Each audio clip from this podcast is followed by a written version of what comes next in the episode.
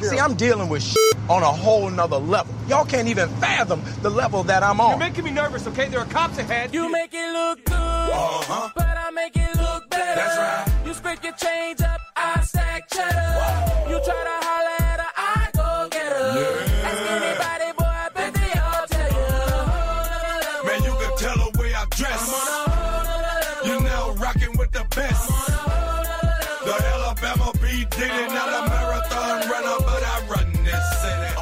take it to a hoe. Now, Hello, friends. My peoples. Lord. What's going Hi. on? Hi, everyone. So, um, this is a long time coming. We're back. We are back after a very long hiatus, which we will talk about. Welcome Um, to season two season two. of the uh, There you go. of the whole nother podcast. of the whole nother podcast. Thank Uh, you for sticking around. Thank you for re returning us, re bringing us into your headphones, into your audio lifestyle. Absolutely. I am Jamie, And I'm Mary. and we're happy to be with you. And Very um, much so. I think, you know, this podcast has always been, you know, a part of our kind of our, our dialogue. We've been talking about it so much, even though we haven't been actively recording.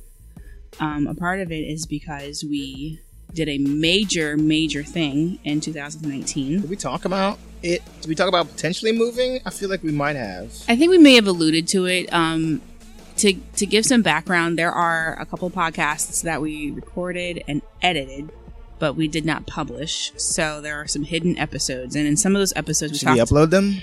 I don't know if anybody cares because I feel like they're kind of dated. I mean, but they're dated, but you know, they're part of the. You know, if you want the whole, it's kind of like um like the director's cut. You know what I mean? Like if you want the whole Yeah, picture, you can listen to it. yeah. Because in some of the other um, podcasts that didn't air, we talked about like our 23andMe results.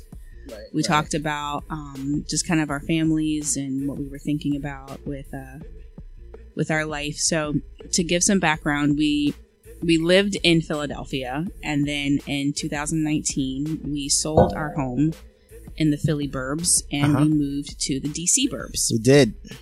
So we are in your home office in our DC burb house. That's right. And a new domicile, a new abode. Yes. Um, and we we made the decision to move for several reasons. Um, but I guess you know I lived in Philly for 12 years. You lived there ever since you were five until 2019. Basically, yeah. Yeah, and um, but we're both from Maryland. Right. Right. So you're from PG County Mhm. initially, and I'm from the Eastern Shore. And it's funny because no one's from the Eastern Shore. So whenever, especially like you know, in my age, you know, so whenever I tell anyone that I'm like a native of the Eastern Shore, they it's like seeing a unicorn. Like, really? Like you're not like 75 years old? I'm like, no, you know, we we do exist. We are real. Um, but all of our family, you know, we're no longer in the Philly area, right? So you lived there throughout your entire childhood and your early adult life and in your adult life and then your family you know after you became an adult left the philly area and relocated back down to maryland and but you lived there and you stayed there i went to philly for graduate school Yep. and then we met each other we got married and we talked about you know how we met each other in an earlier podcast um, that we recorded Right, right. in season one but um Love yeah that. but yeah so we um were essentially up there by ourselves right so Yep. you know all of my family is in virginia and north carolina and um all of your family is like within like 15 miles of us for the most part Yeah, right. Yes. The majority of my family is in Maryland and Virginia. yeah so you know we we we started to have some family My com- immediate family, that is. yes so we um we started to have some some family The conversations Mangrams are all, all over the place. Oh my god and i'm trying to like move go ahead No, I was just saying, like, we, because we went to the family reunions together. oh yeah the family reunions. Are you have family in california Yep. you have family in texas, Texas, like Chicago. chicago i love your St. chicago family by the way California. your Yep. your Chicago family is like the best ever because They you have really that are. one black uncle that has the long pinky fingernail. Yep, yep. that I'm obsessed with. I, I he's like my best friend. Oh my gosh. They're all comedians. They're they all are comedians, like it was real. like i can't deal but yeah so um but we we just we had to make some choices about you know the quality of our life. So when you have when you're two working parents and you have a young child and you don't have family to assist with balance in your life you know it can become very challenging at times to have balance and to feel um you know the physical presence of support right? So our family could Mhm. drive up to us or we could drive down but it seemed like a large level of effort um in order to spend time with each other. It seemed like a large level of effort in order to just um you know commune with one another and to have you know church together and all kinds of things because our faith is very important to us as well so we had to just like decide like you know should we stay here and tough it out? And i mean it was getting expensive because we were paying for daycare and we were just it was it was just getting a lot. So we decided well you you said that you just had like kind of an epiphany when i mentioned it one time we were coming back from visiting family here in the dc area. And i was like you know i think we should move and you were like yeah i think we should Was and, it during a drive home? yeah it was Are you sure? I'm pretty sure it was just a regular drive through the suburbs, but maybe you're right. hmm well we were always in the car like we were always driving somewhere Mhm. and um but full disclaimer i wanted to move a decade ago i wanted to move Full like disclosure. yeah you knew that i wanted to move like almost after No, we I'm got married your grammar choice. what did i say Full disclaimer. I said disclaimer Yeah. oh I mean, uh, well this the- is my second glass of wine so apologies No, I get it. oh my god I think if you just said disclaimer or full disclaimer, either one works. either But one works yes Exactly. But um, so we made a choice as I'm clutching my the rest of my wine. Um, we we talked about. As one does during quarantine. I know, God knows, that's a whole other. Remember thing. when we were walking through? uh This is a random aside. Oh, This this was like week two or three of quarantine when we went to that park um, with Ari just to walk around, or or over by the Potomac, and uh, there was uh, people having conversations that we could overhear about how their parents are going through like a case of wine a week. Yes, they were like, I don't think they should and not to mention that the the person that was talking about this was like our age, right, and so their parents were probably like in their sixties. Like, holy cow! Like Yeah, that's, a of lot. wine, that's a lot to. to But it's quarantine. You holy cow! I mean, you ain't got nowhere to go. You're not And if- driving especially if you're retired too. I guess. I Why not? I ain't mad at you. Exactly. So anyway, um, we talked about how we could make this work, and so it seemed like a very daunting task, um, to an extent of, you know, kind of decreasing our life in the Philly burbs and finding a way to move and sell our house, buy another house, transition our son, you know, and thankfully he's not of school age, right? So we don't have to worry about like him missing school and being in a, in a grade in school. You know, he was he's only three years old at this Yeah, that's point. helpful. Yeah, so it was um a lot of work to get moved. Yep. To say the least. It Mhm. was probably I think aside from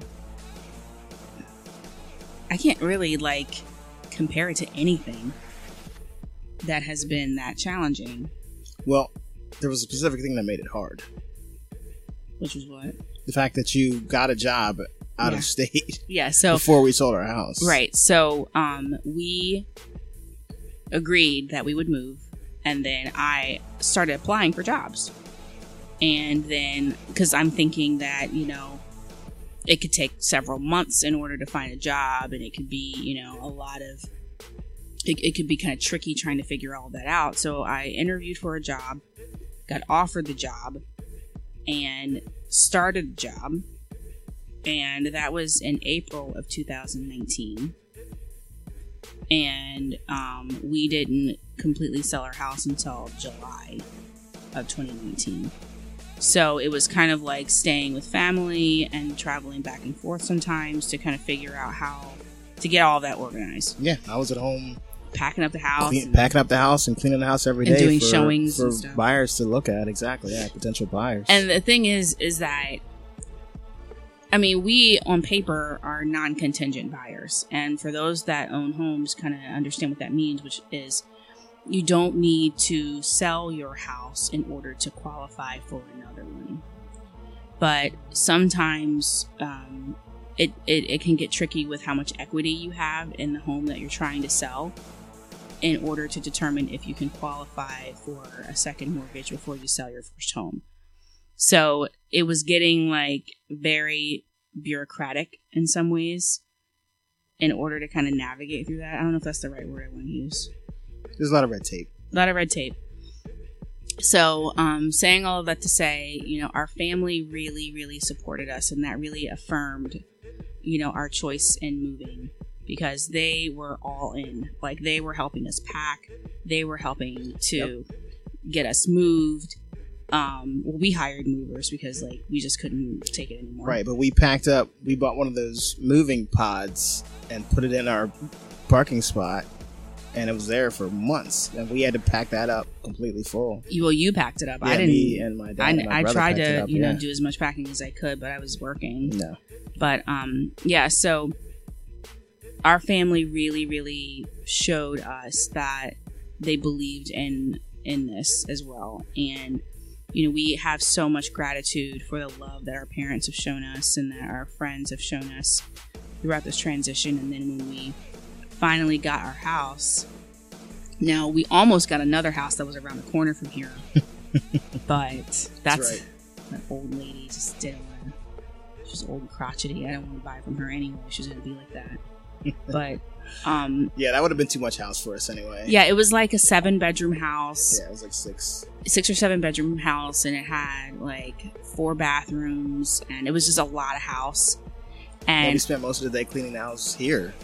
Just imagine trying to clean that house. oh, i know like the the our because our home that we had in pa was like a bungalow style home Yeah, it was. It was a starter house. it was a starter home and how many bedrooms was that four yeah no. It was three. That's not true it was four because it was our room the baby's room the office which could be considered another room and then my room so that's four Office is not a bedroom though. i mean you could put a, you could we- put a bed in there Yeah, yeah, but and also we added that so that, that we technically couldn't even list it. oh really Yeah, i didn't know that that was yeah, listed No, Oh. it wasn't listed. no. But anyway, so we um so we had a smaller home and so this home is definitely it's bigger. Um it's not as big as the other house.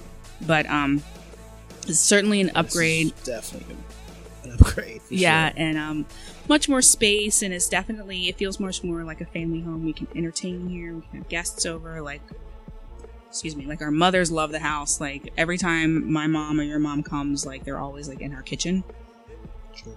like because we we kind of expanded the kitchen like shortly after we moved in we knocked down a wall and kind of made it more of an open kitchen and like my mom like is obsessed with my kitchen like anytime i like facetime her she just wants to see like the wall I'm- made no sense. it was really bizarre like the wall kind of like shut It off separated the, the kitchen from like the the eating dining area room. Yeah, from the it dining was room Weird. and it was the most bizarre thing. Like, why is this wall here? So, like, literally, I think we still had boxes. We weren't even like fully unpacked yet, and we had a contractor come in and knock down that wall and put like a really big counter because it gave us more like counter space. It gave us more cupboards, and so you know it was really good for that. But um, you know, this home has is it, it's it's a great location. Like we're close to everything. Yeah, like it's really close, the to Metro. We're close to the Ari's daycare.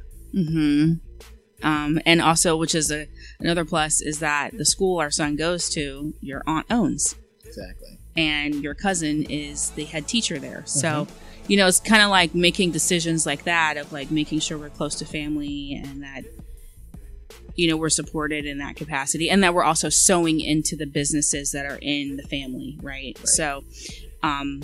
I'm happy, but I will never ever make a move like that again. That was the most dramatic I thing. told you not to get a job that you couldn't telecommute, but that job was just No, I was supposed to, and then they changed their they changed the policy. policy, yeah. They like oh, so one of the reasons why I took the job is because they initially had um, a really really supportive telecommuting um, policy. So there were a lot of working moms there and a lot of people that you know lived like further in Virginia or a little farther away. So some of them liked the idea of telecommuting, and then they changed their policy to where you can't like work from home.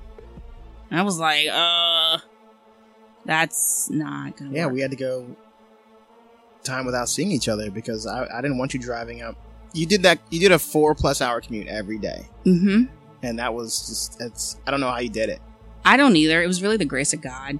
Like you know, I think back on Driving to, with Bethesda, right? Mhm. Bethesda to having the suburbs. Yeah, exactly. To, to Glenside Yeah. every day. Yeah. Like it's too much, man. It was a lot, and I think that Remember the day that um what was it? You drove to you drove to the office and I drove to PA and I had your keys? yes, The, the key to your wh- which one what was it? you had the keys to my car. That's right, the key to your car. That's right. So you had to take a Lyft to work from the hotel. and and I didn't have my laptop because my That's brief right. my my whole laptop bag was Oh locked my in my car. Yeah, what And a then- disaster. And you call me at like seven thirty Yeah, in the I had to morning. get up early. I drove. I got up. Yeah, when it was still dark outside to drive to PA, and I had your keys with me because I had moved. I had to move your car in the middle of the night or something like that. Yeah, So I- and so I still had your keys. It's yeah, and then you ridiculous. call me and you're like, Jamie. and then you pause for a second. I'm like, what could possibly? I still have your keys. And I hung up on you. I was like, I can't talk about this right now. It's just like I, I couldn't. I literally couldn't. And I don't like hanging up on you because like who does that to their husband? But I just like I could not have that conversation. And then, not to mention, as soon as I got in the office, I had a meeting where I had to lead and like do a screen share, and I didn't have my laptop, and I had to use like a, a loaner, but that's fine. Um, and then it's really I interesting. figured it out though. I ended up driving back down same day. Yep i know I was looking at like couriers. I was like, how do I how do we do this? Because yeah, it's there's no way to do it. There's no Uh-huh. way. Yep. But um, you know, it's really interesting about how God, you know, is so omnipresent and how He, you know, is everywhere. Because I didn't have one car problem. I didn't get into one accident. No, I I, didn't get into that. one driving ticket. I didn't have any issues. And you know, I just have such more of like a, a an, an awareness of how God is always looking out for us and always making sure that everything is we is okay. And then it you know, he in turn, you know, acknowledged that leap of faith that we took with this move by giving us a beautiful home and putting us in a great area and a great location and giving us everything we prayed for. Like he literally answered all of our prayers. Like we we couldn't be happier than where we are now. It's true. Um, I think the the one thing that I I look back on is, you know, the dream that I had of moving ten years ago. I think I don't know if the, if we would have had as much pleasure in the move and the, the end result of it then as we do now because we're just in a better place in our lives than we were when we first got married. And speaking of being married, we just celebrated 10 years of marriage Yes, indeedy. in April. We were going to go to Aruba. and we ended up eating, what, chicken sandwiches and watching TV. Well, here's the other thing too. Just And I to- was in a moo-moo rewind about before it. We even get, get to the. Uh, uh, this is a testament, I guess, to it, they're sort of related. Testament to the the ten years of marriage we had. When during that three months period of when we were essentially living in a house that we were trying to barely living in a house that we were trying to sell, Yeah. and not having a house in Maryland yet, it was difficult to be apart. It was difficult Mm-hmm. to try to parent and clean and work and sell the house and you work and drive. We we had to make a pact that we were not going to fight. Yeah. We had Yeah, to make we- a pact that we were not going to blame anybody or We literally have- agreed. upset. Yeah, we had to. We literally sat down and agreed with one another that we were not going to argue because it was stressful because it was for stressful. both of us. And if we lit that that match, yeah, you know, then it would have like snowballed and the whole thing would have been derailed and we Yeah. would have gotten distracted from the end goal. Yeah. So it was it like really could have tested our marriage. yeah, and so we we made It was a that traumatic. Like, yeah, we made a conscious decision Mhm. that we were not going to argue. We weren't going to raise our voices to one another. if we had a disagreement, it was with measure and it was with love, and we had to find a way to even and and then even if we and we could never agree to disagree because we always had to make a choice. We had to make it. We had to come to a decision about something. So there was no room to agree to disagree. We had to see each other's side of it and then make a decision on it. And then, and then beyond that, again, there were things that were out of our control too, like, um, My hypertension. right? but just like the fact that we had to deal with multiple mortgage companies and things like that, you know, these these were things that we did not factor in. No, I Um, mean, because I was like, they were like saying that we got rejected by one bank, and we're like, what do you mean? Yeah, Like I never felt so. Caucasian in my life. like what do you mean? Yeah, like how how did I not get this mortgage? And then um you know, it I think you know, not to get too political, but obviously race plays a factor in it. You know, there's a reason why they ask you for demographic information. You know, Mm. and I think um we we got into a really really great situation with the bank that we ended up mortgaging with Yep. because you threatened them you did you were like it was august 3rd i'll never forget it and you sent them an email and you were like we need to close on this oh, that's house right. Yeah, before my wife's birthday. before my wife's birthday Yeah. and my birthday is august 25th you That's gave those kids 21 days to process a mortgage Yeah, and they did it yeah, it's true. they sure did but um Yeah, I was I was tired of the back and forth because multiple people told us, "Oh yeah, this is not a problem. Yeah, you guys. Oh yeah, you guys look good financially. You'll be fine." And then weeks later, they're like, "Oh, the underwriters haven't approved it yet." We're like, "Look, we don't have time for this." No, we don't. I could think no. There's I could think of a thousand other things I'd rather spend my time on than arguing with you We're about. tired of staying in hotels. We're tired of four-hour commutes. yeah, Tired of not having our son in daycare. Like, And my- get this done. and my health was kind of deteriorating over time too. Like um, I was having like hypertension issues, and I was like getting headaches, and I was I was just I was a I was a zombie. Like I was a mess, and I I really think that you know the Lord really looked out for me because towards the end of it, and it's really it's so interesting at how the Lord like makes choices for you, and how you know you you kind of surrender to it and you don't even question it anymore. Like in November, my company did a reorg and I got laid off. Mhm. They gave me a severance and I was like, okay, I'm fine with that. Like, I'll keep pushing. They gave me a severance and, you know, they were like, Jamie, you know, we really like you. And, um, you know, it was, it was good because it was great people, a lot of working moms. I was learning, like, it was really a good company for the most parts. But I think, um, I just physically couldn't do anymore.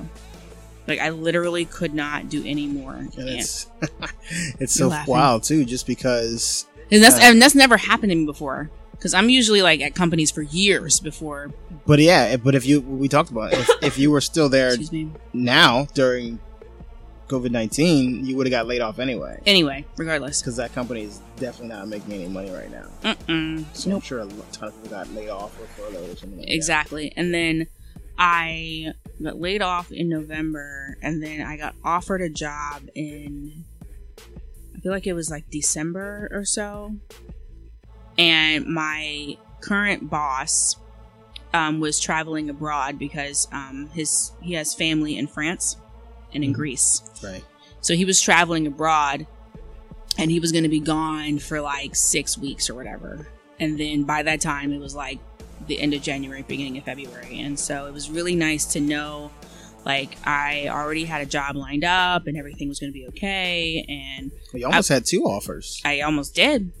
And, And, that, um, that worked out providentially too, because that job probably would have laid you off. No, well, 'cause the other- open either. because it was between two jobs and one job that I had um, on the table, kind of in conversation. I was going to be the head of retail and store marketing for a beauty company, but it's uh, quarantine, so no one's going to a store, so I have nothing to market. Yeah, not, I have nothing to sell. not, not a makeup store. Yeah. No. Um, and so, and this other company that I'm with now is actually in um, hospitality and it's a restaurant company and it is probably the best professional situation I've ever been in, ever. Um, I love the people that I work with. I love my boss. I love the company. I love the location. Like all of it is an answer to prayers, and it is like again reaffirming the choice that we made as a family to move here. And I'm happy. And you even said this like at your birthday because we had because Ari's birthday is around Thanksgiving, and so we all got together obviously for Thanksgiving at Ari's aunt's house. We do that every year, and um, you said that this has never been, you've never experienced such peace that you've ever had in your entire life until being here, right? Yeah, yeah, Mhm. absolutely. Yeah, we're we're fortunate. Everybody doesn't have this, but as you get older, I think that the the ideal situation is to just be, get closer to your family. Um, as you you know, as you're growing up in sort of your formative years, like college and everything like that, when you're sort of building your own life, you kind of naturally. In most situations, not not everybody's situation, but you kind of naturally grow apart from your family because you're sort of forging your own path. Um, some people stay really tight with their family, um, especially if you know if there's like family business and things like that. But for us, you know, we're all doing our own things, so you sort of naturally grow apart. But as you get older, you realize that your family is your family. Like that's who's going to ride for you. That's who's going Right. to take care of you. That's who's going to support you, and, and you know, hopefully anyway.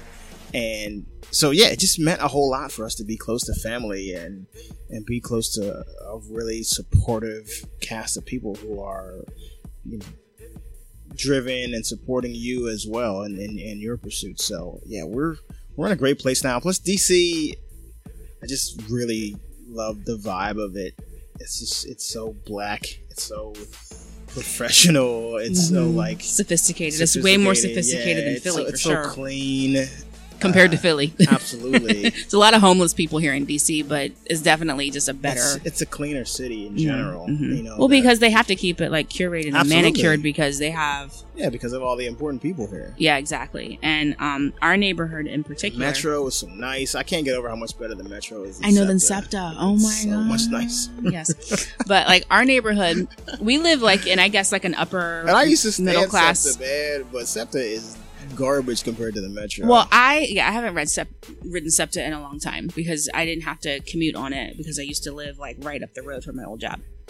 Um, but our neighborhood now is like an upper middle class, like black neighborhood. yes, And I was telling you, this is the safest I've ever felt in my entire life, as opposed to being in like a racially mixed neighborhood in the Philly burbs where there could be like one bad apple of a white person that feels empowered or angry that, you know, we Yeah. moved down the street. Yeah.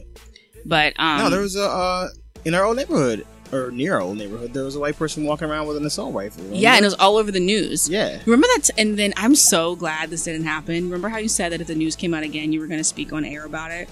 You remember that? No, I remember- Yeah, you did. What? You No, no, I don't it was this whole thing where you were like, if the news comes in, I'm going to let them know. You know, I'm paying my taxes and I got a kid here and I don't need them. Like, it was like a whole thing, and I was That so makes- afraid that makes that was going to I happen. probably would do that. What? Yeah, that makes sense. I probably would do that. I would have. I can't even tell you how I would have melted. I would have fallen apart if you had done that to me. Why? the last thing I need is you. No, I, the last thing I need is for you to be giving a diatribe about anything on the news. I don't need that would have gone viral. It would have gone viral, and I don't need Pack that. that thing too. you will get clapped. no, I don't need this. See, you see what I'm saying, people? No, like Ari, just give him a reason. He just needs a reason. You know, he's just he's ready for war at all times. and I don't need that. As high strung as I am. But anyway, um, yeah, this is the safest I've ever felt because I I haven't seen a white person in like a really long time. Not in the neighborhood. Not in the neighborhood. There's no white people in our neighborhood. Pretty rare. I But, there's a um, couple, but Yeah, and then every once in a while, like we'll see them like at the Wegmans. You know, I'm like, oh, it's white people. Oh, you know. But other than that, like I don't really see them, and I like that. That sounds bad. My 25 percent is like cringing, but you know, um, that's an inside joke for those that have listened to the podcast for a long period of time. You know what that means, but but yeah. So um, we're happy to be here. yeah. I feel good. I feel great. Um, I feel healthier. I have to say, I went on the keto diet. I was a raging animal when I was on the keto diet. Yeah. Not, not not for that long. I was on the keto diet for like three months, two months, no, two months. Yeah, I was gonna say. But I do intermittent fasting, so um, that's kind of like taking the edge off. But when I was on the keto diet, I did intermittent fasting with it. So the only meal I ate was a keto meal, and I could have flipped this house upside down. I was furious all the time. I I don't think I've ever experienced hanger, but I was like, I was a mess. if you caught me on the wrong day, the only thing I could like that helped me feel better was like having coffee, and that's about it. But um, but yeah, I feel, I think we're good. God is good. Yeah. No, Ain't he it's- though? We're, in- we're in a great place. It's true. We are in a good place. So yeah, this is hopefully, you know, we've we've got a we got a decent little setup here. So hopefully the first of episodes of season two. We back on a regular basis. This is actually a good segue, a good jumping off point for a break, Yes. and we'll come back. We'll talk some uh, less personal but still fun stuff. Get some other discussion in here, and uh, yeah, we'll talk to you in a few. Damn. Hang on.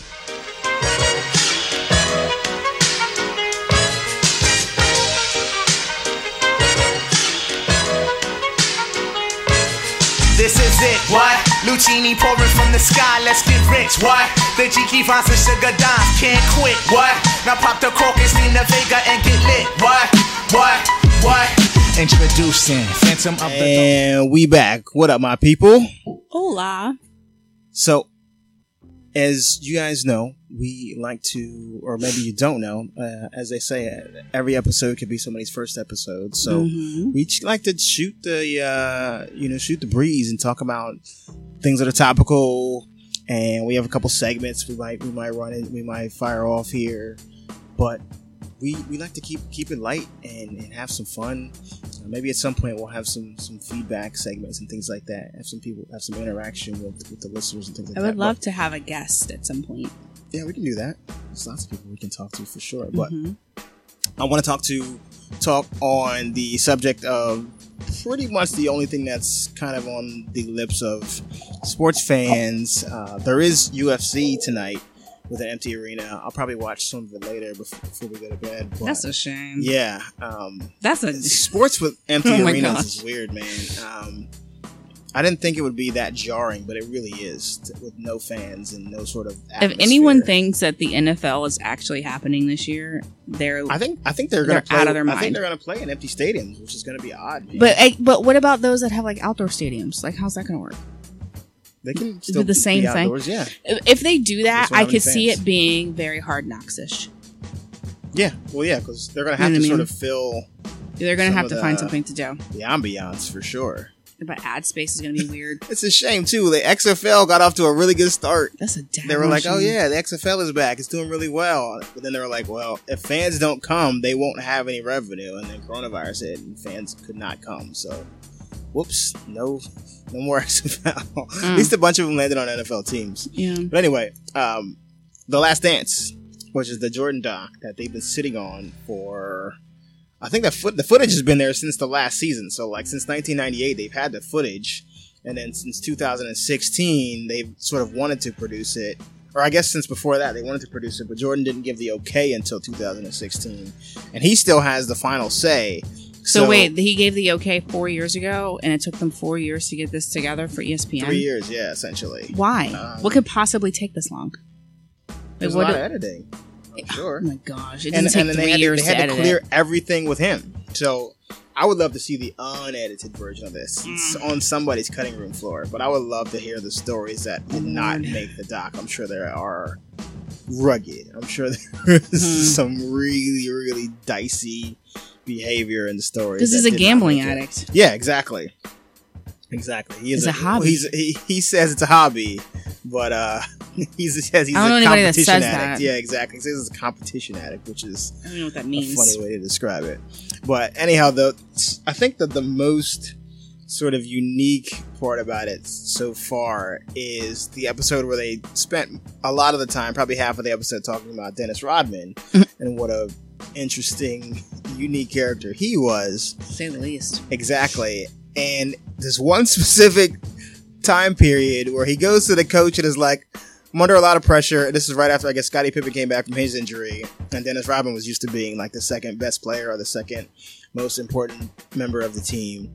But Scottie comes back, and he's like, "I'm under a lot of pressure. I need to take a vacation."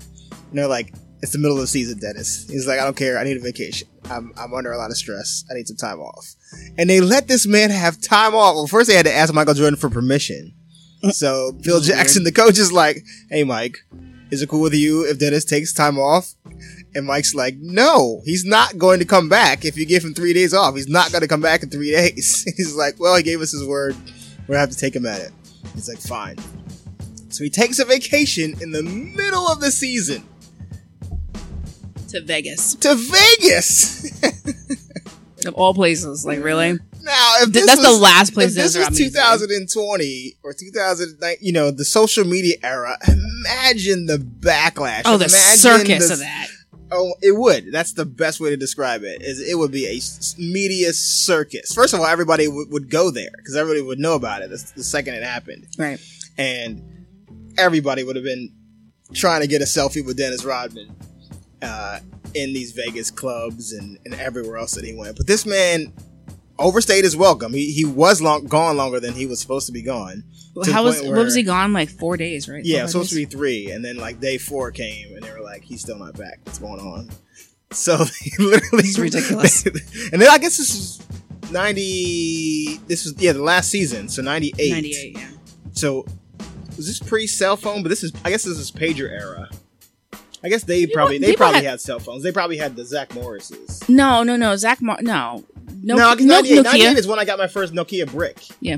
Yeah, I think around that time. Yeah, Maybe there were cell phones then, yeah. But yes, okay. So they could still call each other. Yeah, because my, my mom had one too, yeah. Did you have what was your first cell phone? Did you have a brick or a flip? Uh, no, it was a brick. Yeah. I didn't have a flip until college. Wow. And I bought it off of a coworker. Did you really? Yeah. It was a Razr. Did you take their number or did you get your own number? I have my own number. Wow, that's hilarious. Was it? What was it on? Was it on Cingular? Was it on Verizon? It was Cingular. Cingular.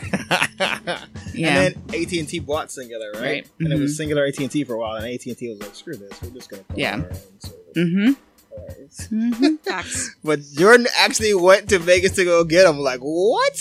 That's crazy. that- First of all, you freaking control freak. Like, what the heck is your problem? Like, you shouldn't have. Like, why are you doing that? Yeah, like, exactly. are, what is your? Why do you have to control He someone that used it as an badly? excuse to go to Vegas himself though too. Ooh, He's like, you know, while I'm here, I'll just that's a I'll plot. gamble a little bit. Yeah, I might as well. Why not run the streets? exactly. Why not? Play a little blackjack, mm-hmm. a little craps. Exactly.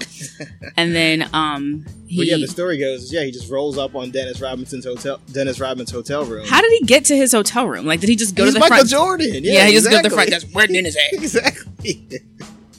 yeah, they probably knew what hotel he was in. So yeah, just go to the go to the front desk. Hey, I'm Michael Jordan. Tell me what I need to know. Slip the guy five hundred dollars or whatever. Yeah. You know. And he's banging on the door, and he's got like models or shoe models. Carm- Carmen Electra was there. was in his- I would have done the same thing she did. Oh, yeah, she's she was hiding. She hid in the closet because she heard Michael That's Jordan. exactly what I would have done. hilarious. You bro. kidding me? I, that's the last thing I need. No, that's the last thing I need. Can you imagine the social media though? Just frenzy, the hashtags. Oh my gosh. the clubs and the bars and Yep. the casinos and just running the streets. Like, that is the. Oh my gosh. Like, I, I couldn't imagine if that happened now. I think about a lot of that too. Like, what certain things would not have happened now. Oh yeah. Like, could you imagine if Eminem were in the social media era? Oh my goodness, yeah, right. Yeah, there's no Eminem can't exist in 2020. No.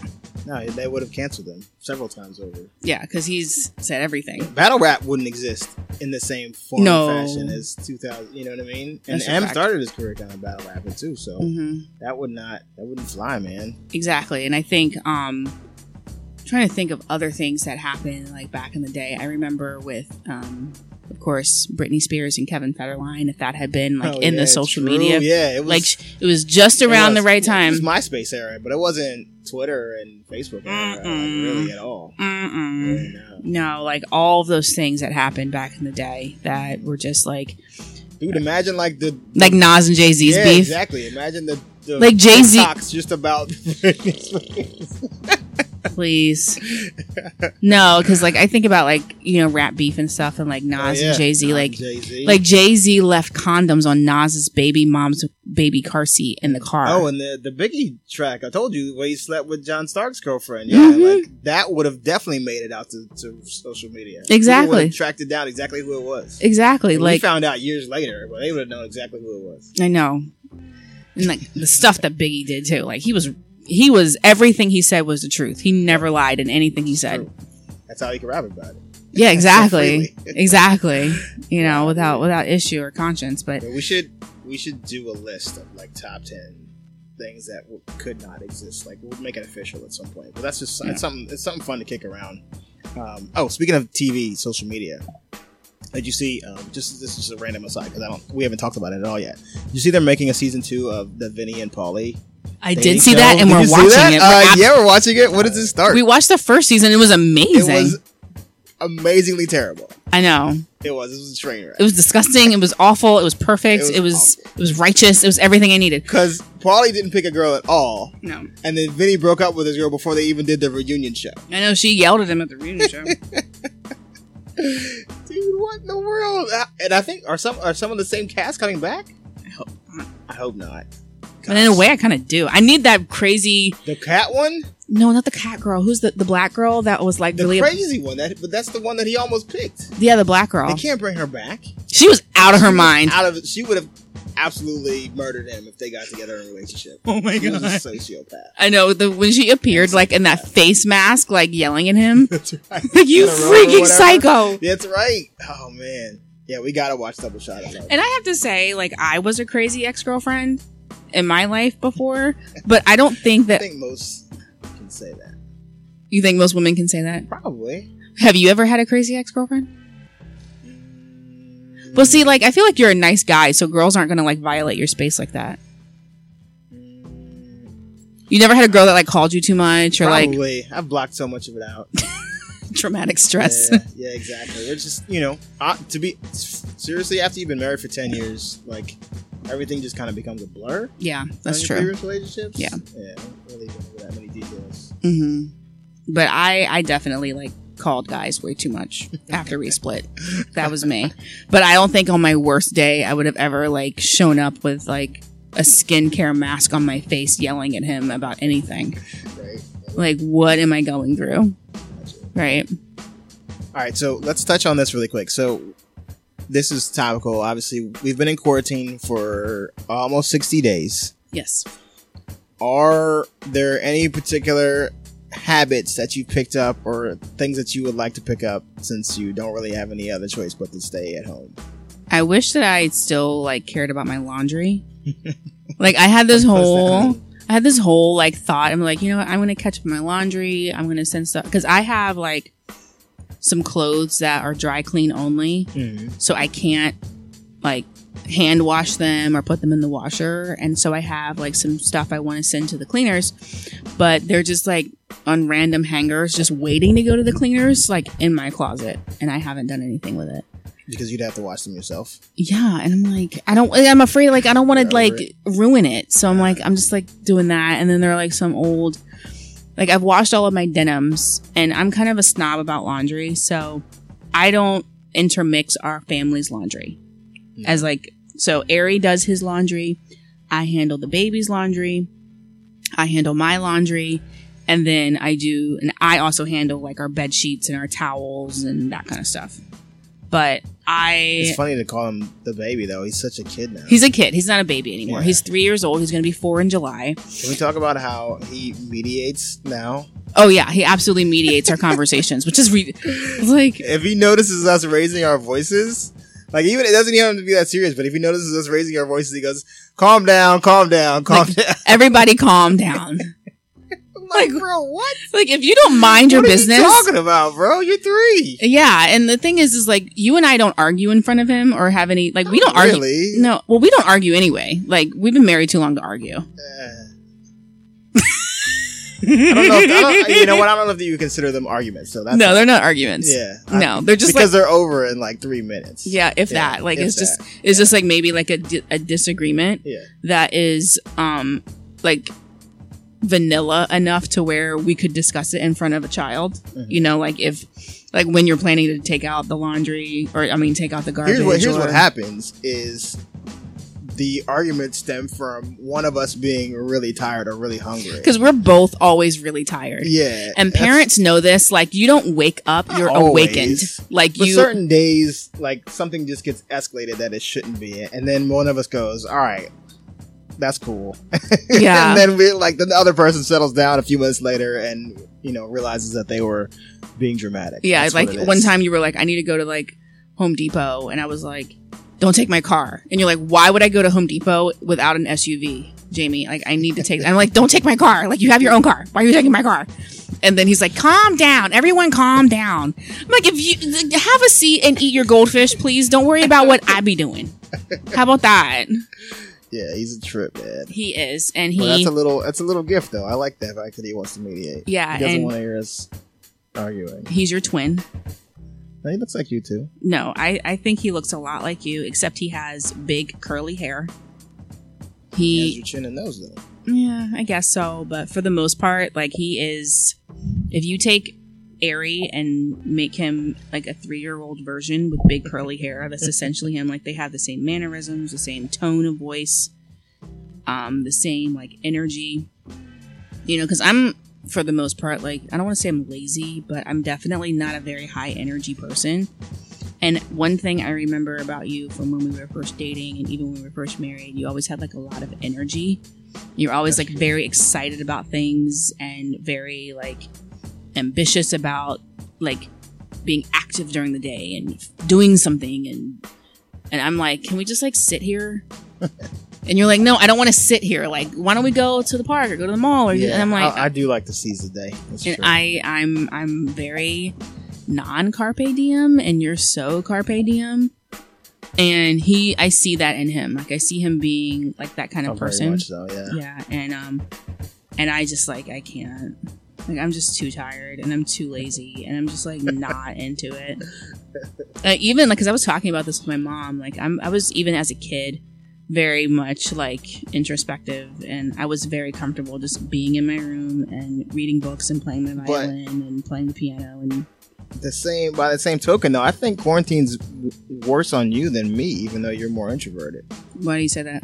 because i think you're you just really want to go out and like go to a restaurant you're just like you're, you're Well, chomping at the bit to go do stuff Well, a part of it too is because me too because I'm I'm so definitely because I'm so happy here. I want to like, and when we first moved here, especially, we were very stimulated. Like, there's so much here that we could do and we could experience and see. And that's kind of what I wanted to do. I wanted to just be a part of my community in a way. Mhm. And, you know, being home is also a blessing too because we love our home. Right. So, I mean, we haven't really had like any any tips or any issues. We've been catching up on some house projects. yeah yeah i've been trying to do that Yeah. especially as of late Yeah, but for the most part, I mean, the quarantine has been, and we have a park in our neighborhood, so it's like, like in our neighborhood, right? Mhm. So we just like go to the end of the street and walk down it's the, like a walking trail and stuff like like that a walking trail, and it has like a little like creek and everything, and it's very pretty. Um, so that's nice, Mhm. and yeah, that's kind of been breaking it up, but I do want to like. As Cardi said, put on my fancy dresses with my lace front and go out. And you guys know me, like I stay with wigs and lace fronts and weaves. And you like stumbled upon my hair when you walked into my my dressing room right like a couple weeks ago. yeah and that i was didn't realize how many wigs you had yeah you have a lot of wigs I have wigs, I have ponytails, I have extensions, I have But- clip-ins. because you I have my own hair, of course, but but when did you actually start wearing wigs when I got really tired, like after like the fatigue, like parents know this. 2000 what 2017, so after Eric 2018. I mean, like I would wear ponytails and stuff. right but like I sometimes literally don't have it to do. Like I'm just too tired. And it takes me 10 minutes to put my wig on and be done. mm-hmm. And I have my own hair. Like I'm wearing my own hair right now. It's in a curly puff ball at the top of my head. But um and it's I actually have a lot of hair. But it's it's easier for me to just be like bloop bloop done and done. And um I have a hairstylist here in DC, and she's bomb. Shout out to Olivia.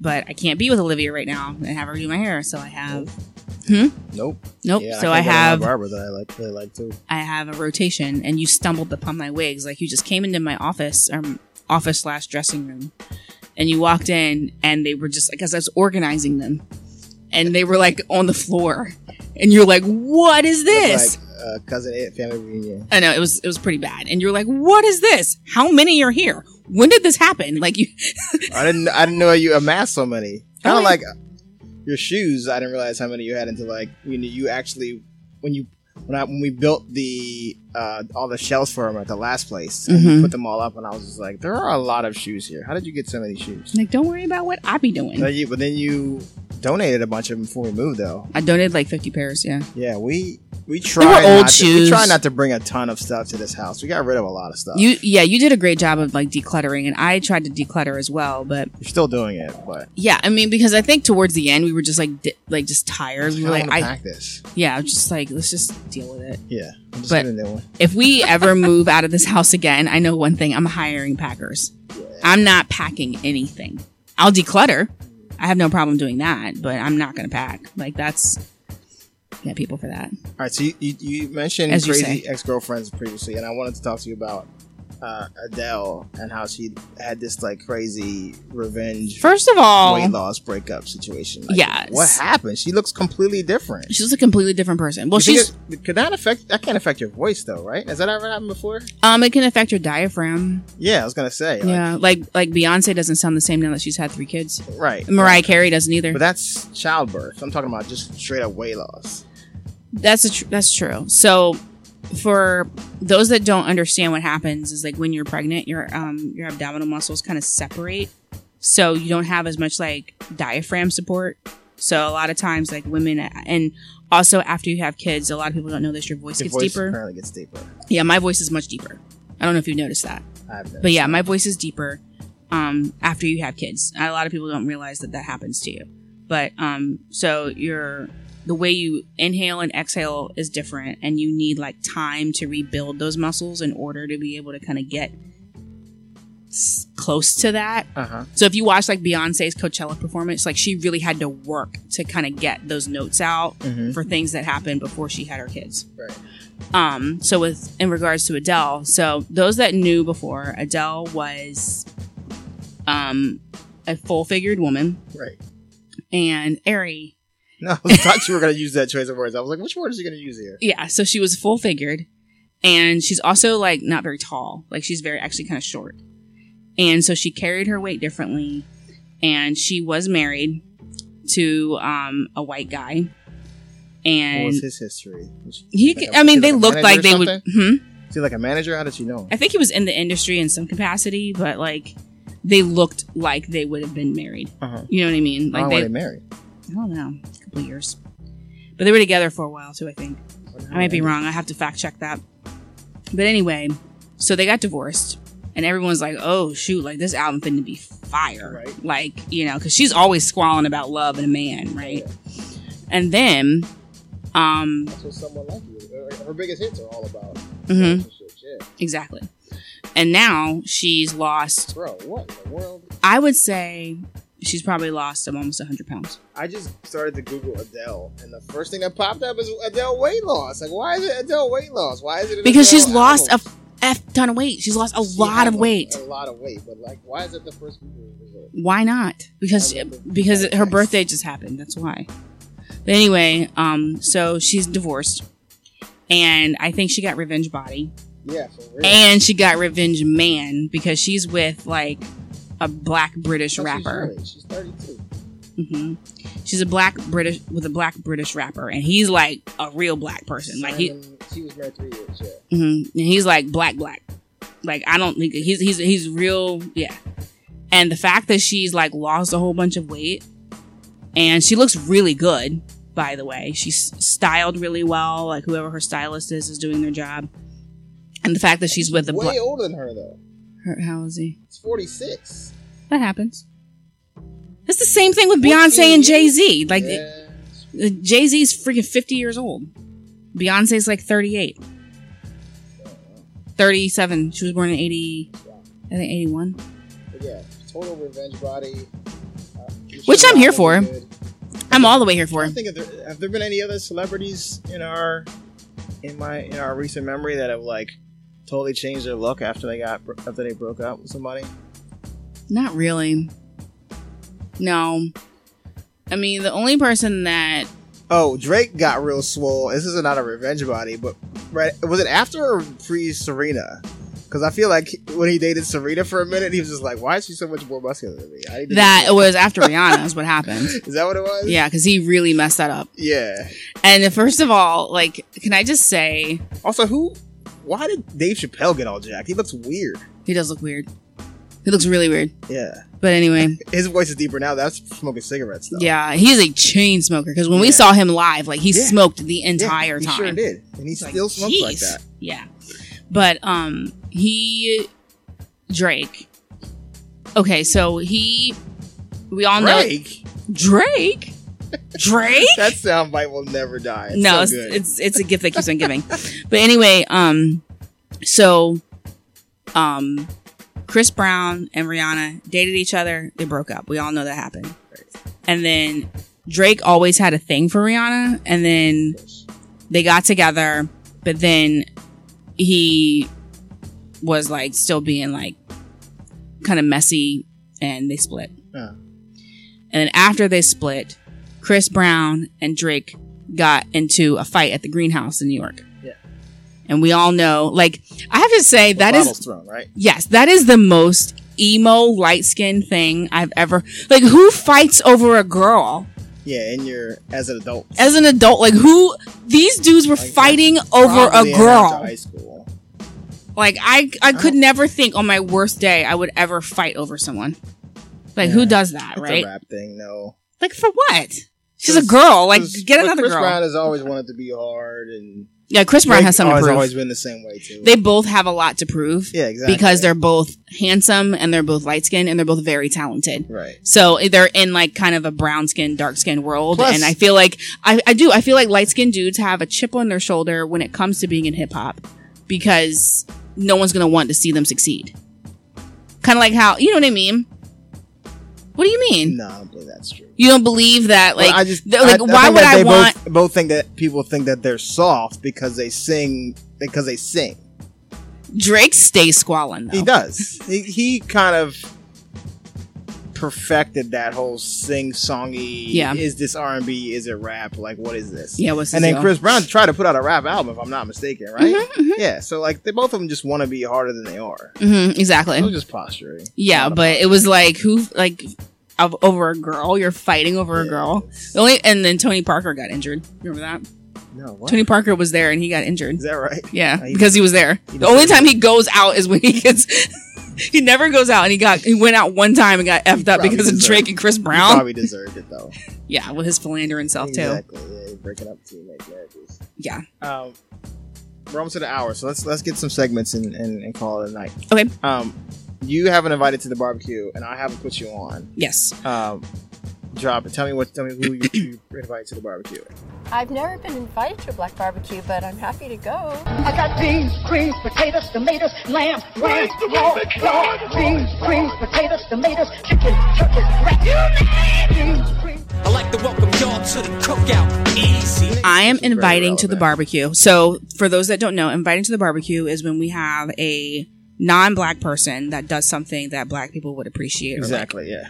And my invited to the barbecue. They don't. They don't. It's not a permanent invitation, but it's a, Just least- one or two it's, times. It's a pass, though. Yeah. Exactly. Why not? Uh huh. is There's past no no raises in the potato salad. Dear God.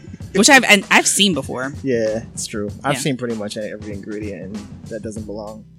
because you knew a lot of white people when you were growing up. They do that stuff. But anyway, that um, invited to the barbecue is Pastor Rod Parsley. Mm-hmm. Now, um, black people love Rod Parsley. Right. We love him Uh-huh. because he's basically like one of us, but he's not. But he is, but he's not. And um, Right. Just like he was. huh? Just like he was. Just like he It's was. not, but it is. It's not, but it is. Do we have Anyway, podcast titled that? Yeah, we do. probably some Yeah. somewhere. Um, anyway, Pastor Rod Parsley has been active in ministry since I can remember, and he has a daughter named Ashton Parsley, which is my, and she's my age, and she's someone her ministry I follow as well. So in this recent sermon, Pastor Parsley, um, in his sermon, talked about white supremacy and how it is a hellish, demonic lie. And it actually made me very happy that there are white pastors out here. Well, Rod Parsley doesn't care. I have to say that he he gives zero feelings about how anyone feels about anything. Like he's always just going to speak the truth. White supremacy is a hellish, demonic lie. There is no human being superior to any other human being on the face of this earth. You see, the heart of the human problem is the problem of the human heart. We don't have a race issue, we have a heart issue. Our hearts are wrong. But you're right. There are very few white pastors that will speak out against it. Like, why is that? I have no idea. I've I've I've been waiting to see some other ones like vehemently Step say up, yeah. and say that because you know I don't know what they're afraid of, Right, exactly. right? Yeah. And I I think that there are like I I would These are fe- not the people you want supporting you. People No. who think this is a legitimate thing. No.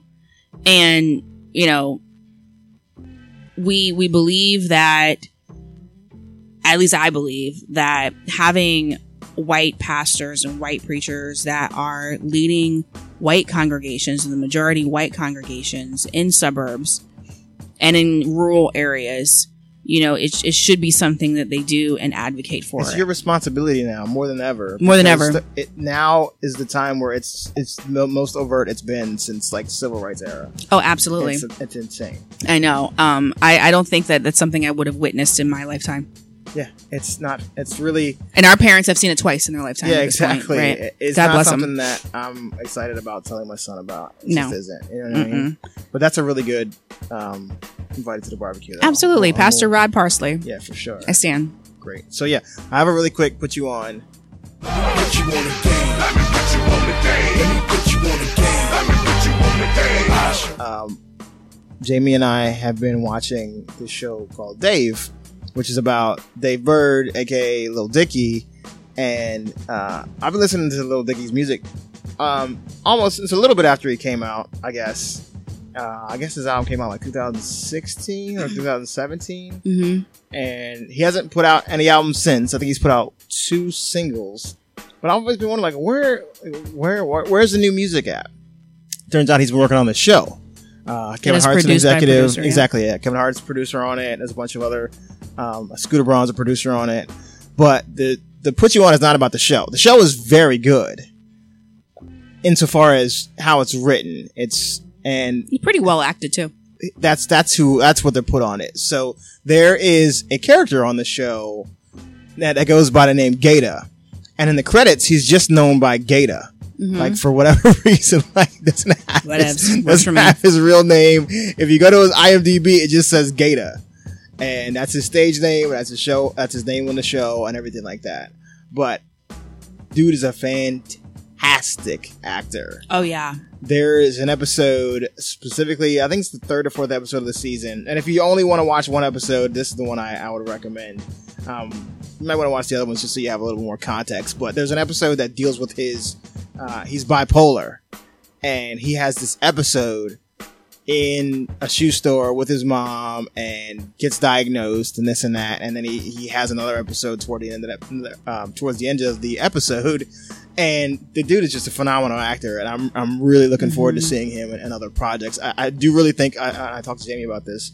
Um, the parallel really sort of runs or the, it really sort of runs parallel with atlanta and how atlanta sort of made stars out of the Oh, yeah. majority of their cast uh, I think this could be the same thing with this show because it's really well written and really well Mhm. acted. So I'm really looking. I really hope to see him in other. And the thing about I have to say too with Lil Dicky is that you know we don't know anything about him as an actor, so he Right. needed to have like a very very strong supporting Oh, yeah. cast around him very- very to true, kind of yeah. like Uh-huh. anchor the show if Mhm. he's not able to kind of like have the acting chops just yet. Yep. And so I think that that episode about Gata was um, probably one of the most well acted episodes I think I've ever seen from like a black actor Yeah. in modern time. Yeah. Like I'm not even exaggerating. It Yeah. was it was genius. It was profound. It was emotionally responsible. Yep. Um Yeah, there, it's it's I hard it. to do. There, there's more and more and more awareness of like mental health in today's day and age. especially with black people. Absolutely, Yeah. uh, as there should be. It should be way more highlighted than it is, and it finally is getting the attention it is. Uh, you know, a lot of athletes have spoken on that and stuff like that too. But in particular, I, I think it's hard to portray on TV without making it seem like pandering or, Mhm. or catering or just or, or the other way around. Sometimes it's just um, it's ham fisted. You know what I mean? They just it, they just make it really feel uncomfortable. And but this was the right kind of uncomfortable. It really made Yeah. you feel like, oh man, this is relatable. Like I, I know people like this that Mhm. probably are not diagnosed Mhm. and it just yeah it made me really happy to see a performance like that and and and i was really just proud to see that kind of writing and that kind of care and that kind of performance uh, done doing that sort of thing justice so Exactly. that's my put you on we're at an hour Mm-hmm. uh, we're gonna sign off for now but thanks for coming back to the show we're Yeah. looking we're excited to, to give you more season two and we'll talk to you guys on the flip Yes. Thank you. Talk, to you soon. peace Bye.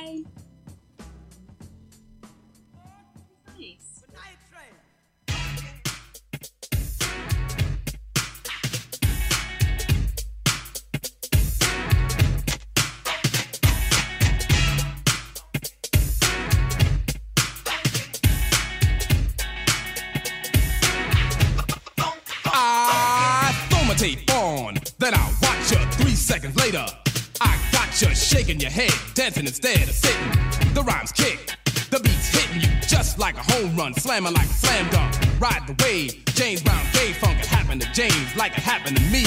How you think it feel to see another MC get paid? Using my rap style, and I'm playing the background. Meanwhile, I ain't with that. You can't forget that. You took my style. I'm taking it back, coming back like Return of the Jedi. Sucker MCs in the place I could only rock rhymes and only rock crowds, but never rock records. How you like me now?